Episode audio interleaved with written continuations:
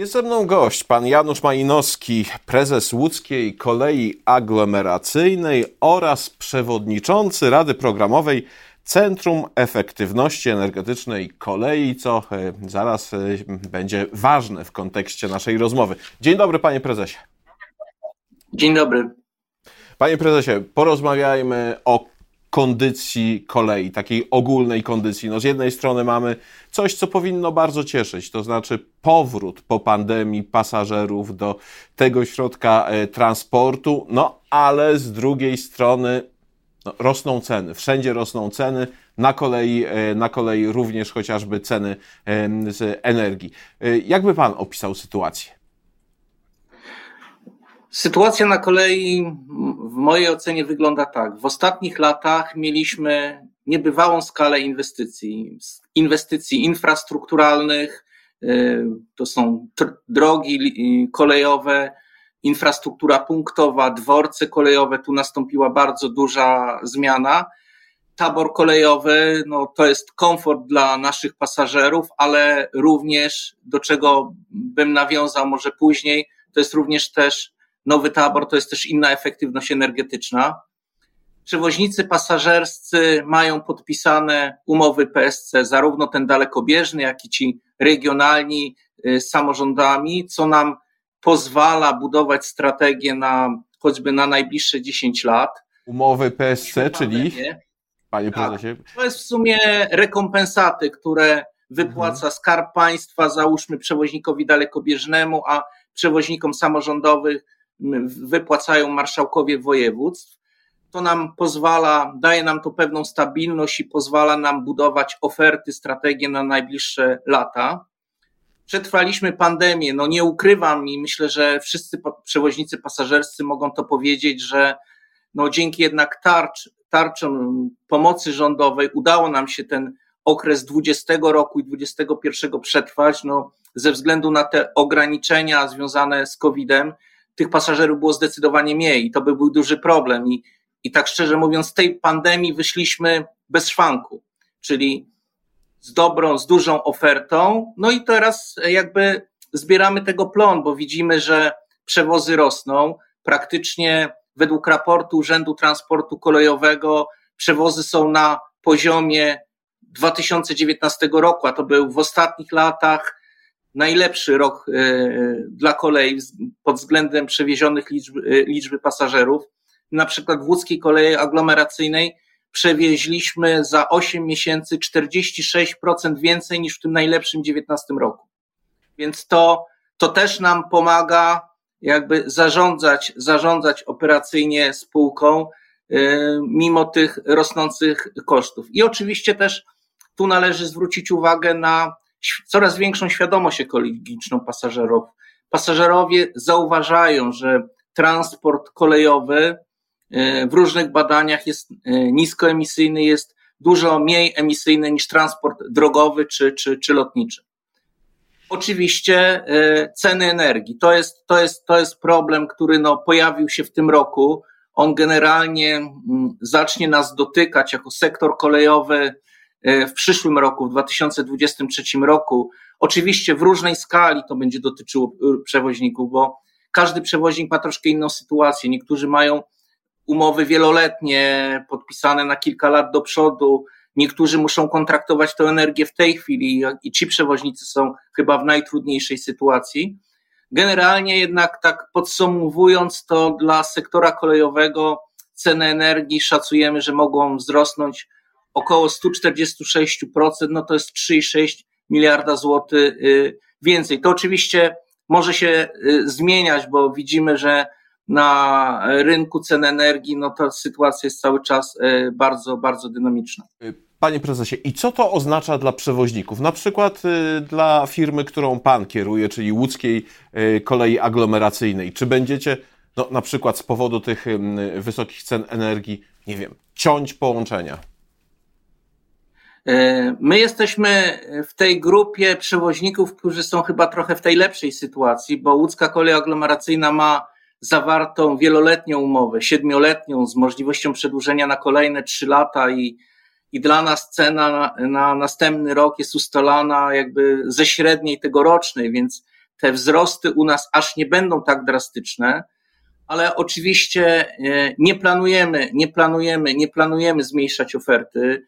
Mamy ciągły przyrost pasażerów i to też nam poprawia przychody, czyli możemy, możemy ten wzrost kosztów pokryć z przychodów, e, więc jakby nie bierzemy pod uwagę. Na razie staramy się utrzymywać ceny biletów na niezmienionym poziomie i w najbliższym czasie raczej, raczej też tego nie planujemy.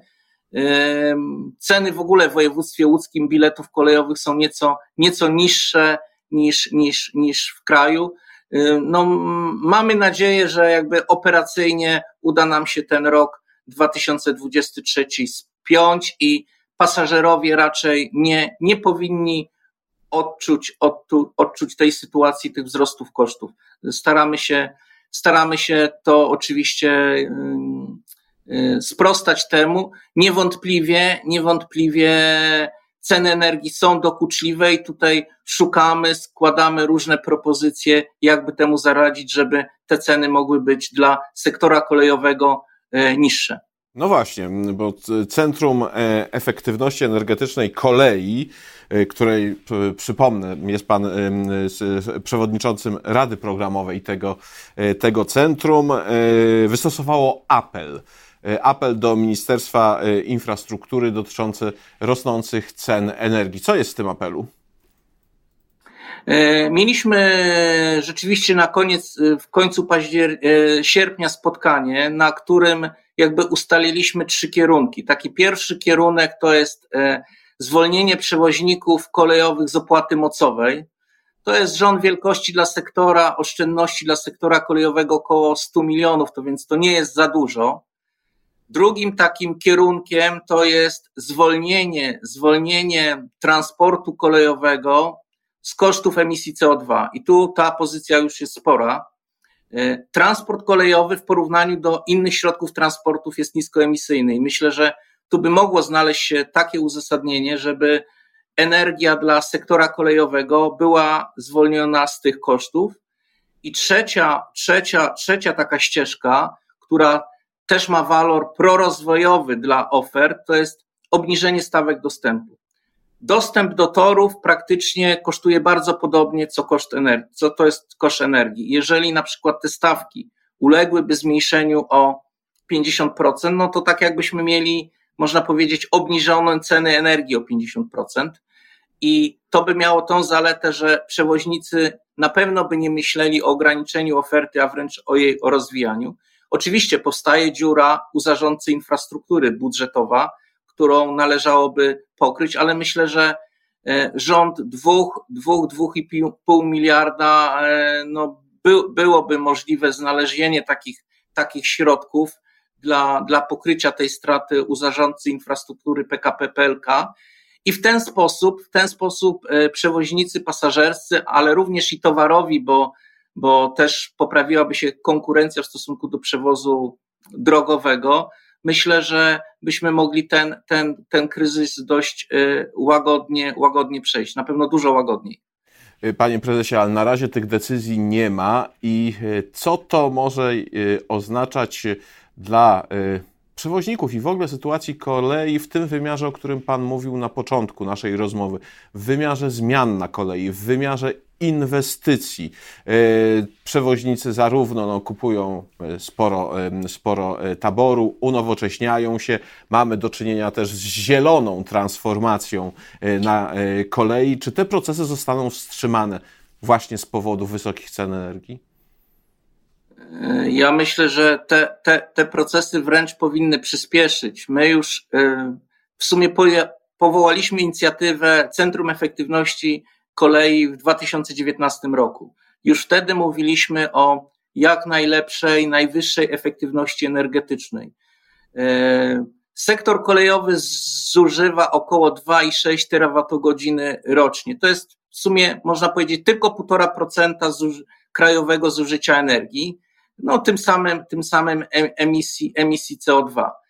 Ale poprzez różne działania możemy doprowadzić do ograniczenia tego zużycia. I nawet założyliśmy sobie taki, taki plan, że w perspektywie do 30 roku byśmy byli w stanie ograniczyć zużycie o 1,2 terawatogodziny w perspektywie do 30 roku. Jak to można osiągnąć? Przez rekuperację. Rekuperacja na przykład w takich przewozach, jak, e, jakie realizuje łódzka kolej aglomeracyjna, to można osiągnąć oszczędności 20-25%. My te oszczędności już osiągamy od 20 roku, bo to, to, to rozliczenie tej rekuperacji w styczniu 2020 roku wdrożyliśmy. To jest 20%, to jest bardzo dużo. To jest bardzo dużo. Oczywiście, żeby korzystać z tego efektu rekuperacji, trzeba mieć nowoczesny tabor. Stary tabor do tego się po prostu nie nadaje.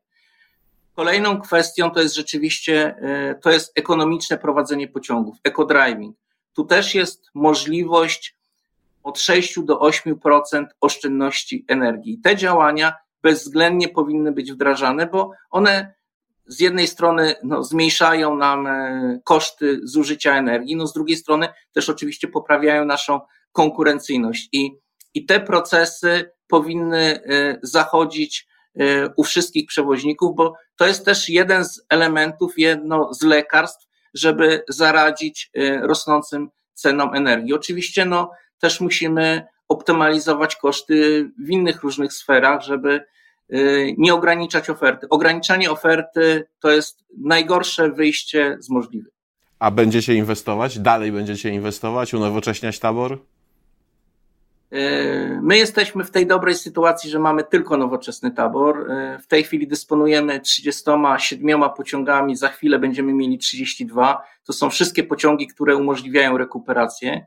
W tej chwili w ramach programu Polski Ład trwa postępowanie przetargowe na zakup kolejnych czterech pociągów z opcją na 20, więc zamierzamy inwestować, bo chcemy w województwie łódzkim e, po prostu zwiększać tę ofertę, e, widząc e, jaka jest obecnie frekwencja, jest na to zapotrzebowanie.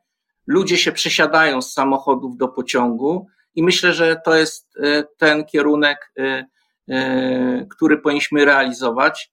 No i takim w sumie najważniejszym programem e, CEK-u to jest program Zielona Kolej. E, tu chcemy, żeby energia trakcyjna dla naszych pociągów, wszystkich pociągów, które jeżdżą po polskich torach, pochodziła z odnawialnych źródeł energii. I mamy taki plan, żeby w perspektywie roku 2030 85% energii dla zasilania pociągów pochodziła z OZE, z odnawialnych źródeł energii. My na przykład jako łódzka kolej aglomeracyjna mamy tak skonstruowaną umowę, że już w obowiązującej umowie w tym roku 30% energii dla zasilania naszych pociągów musi pochodzić z OZE. Są takie sztywne zapisy umowne. W przyszłym roku 40, w 24 już 50, w 28 łódzka kolej aglomeracyjna tylko chce jeździć na, e, odnawia, na energii pochodzącej z odnawialnych źródeł energii, to mamy zapisane sztywno e, w kontrakcie, regulują to mm, specjalne zapisy umowne. No, to e, kusząca i dobra perspektywa. Bardzo dziękuję za rozmowę.